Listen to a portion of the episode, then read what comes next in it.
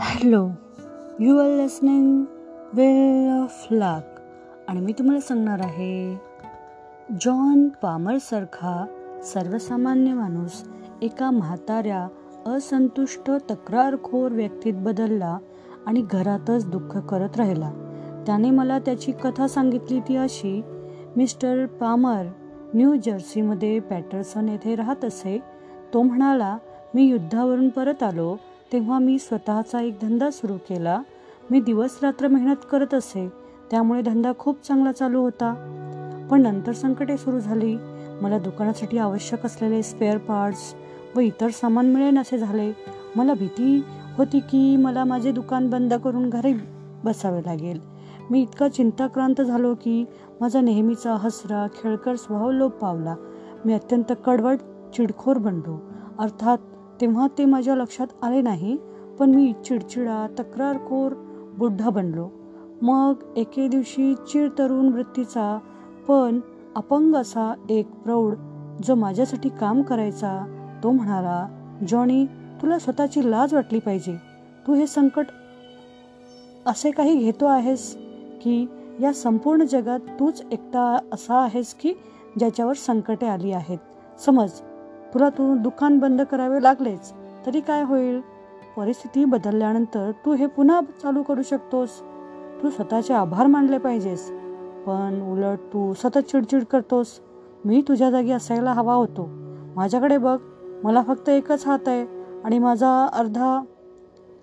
तरीही मी कधीच तक्रार करत नाही. तू जर तुझी तक्रारखोर सवय आणि चिडचिड थांबवली नाहीस तर तू फक्त तुझा धंदाच नाही तर तुझ्याबरोबर तुझे आय आरोग्य तुझे घर आणि तुझे मित्र सगळेच गमावून बसतील.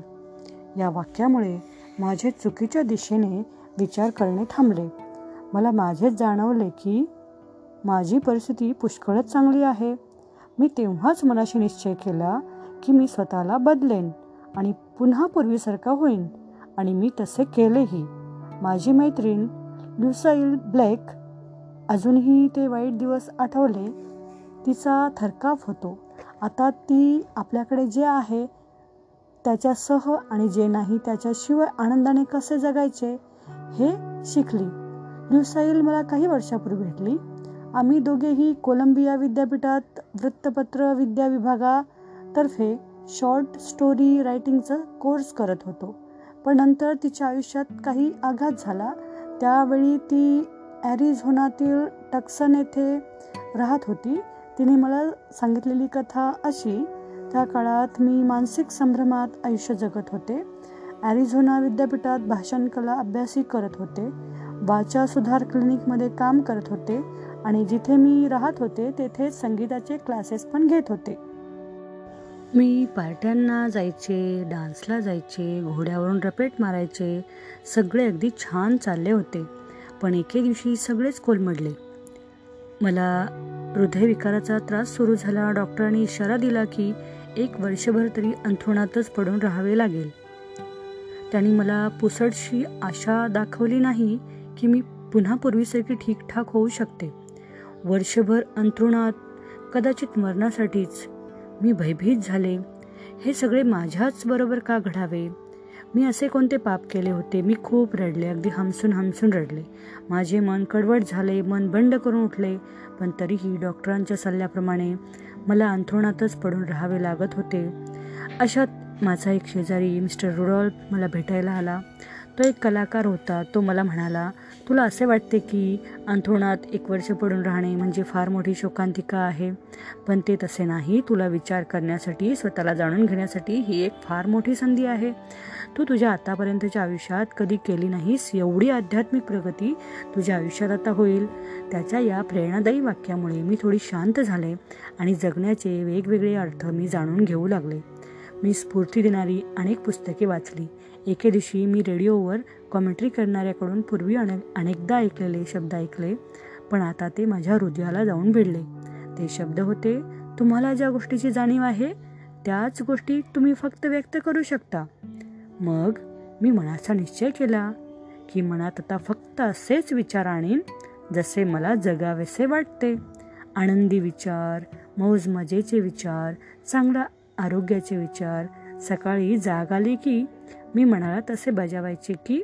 अशाच गोष्टींचा विचार करायचा ज्याबद्दल मी कृतज्ञ राहू शकेन. वेदनेला थाराच द्यायचा नाही एक गोड प्रेमळ मुलगी म्हणून जगायची. माझी दृष्टी माझी श्रवणशक्ती रेडिओवरचे सुश्राव्य संगीत वाचायला भरपूर वेळ स्वादिष्ट जेवण जीवाभावाचे मित्र या सगळ्यामुळे मी इतके आनंदी झाले आणि मला इतके लोक भेटायला आले की डॉक्टरांनी शेवटी माझी सही घेऊन दारावर बोर्ड ला लिहिला की माझ्या खोलीत एका वेळी एकाच व्यक्तीला आणि ठराविक वेळेतच भेटायला परवानगी मिळेल. त्याला आता अनेक वर्ष लोटली. आता मी मस्त आनंदी जीवन जगते. जे एक वर्ष मी अंथरुणात काढले त्या वर्षाचे मी कृतज्ञ आहे. मी ॲरिझोनात काढलेले ते सगळ्यात मौल्यवान आणि आनंदाचे वर्ष होते. त्या दिवसात मला जी एक चांगली सवय लागली की आपल्याजवळ जे चांगले आहे त्याचाच विचार करायचा. ती मला आयुष्यभर पुरली. माझ्यामध्ये असलेला हा सर्वात मोठा गुण आहे.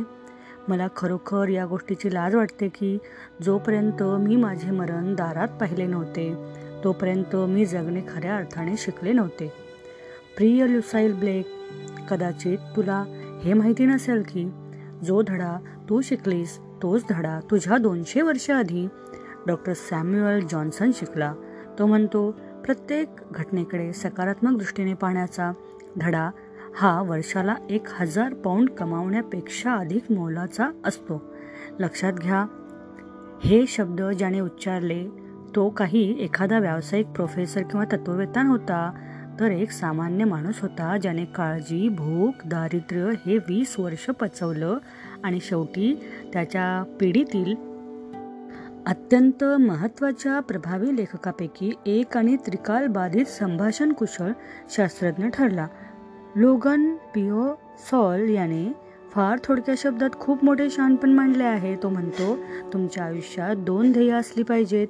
पहिले म्हणजे तुम्हाला हवे ते मिळवणे आणि दुसरे म्हणजे त्याचा उपभोग घेणे. फक्त शहाणा माणूसच दुसरे ध्येय गाठू शकतो. तुम्हाला आणि मला आपली लाज वाटली पाहिजे. वर्षातील तीनशे पासष्ट दिवस आपण परीकथेतील सुंदर जगात वावरतो. पण आपण इतके आंधळे झाले आहोत की ते सौंदर्य आपण उपभोगू शकत नाही. जर आपल्याला काळजी करण्याची सवय घाल घालवायची असेल तर आणि आयुष्याला नवा नव्याने सुरुवात करायची असेल तर तुमच्याजवळील चांगल्या गोष्टींचा विचार करा. वाईट गोष्टी विसरून जा. ओके? Thank you.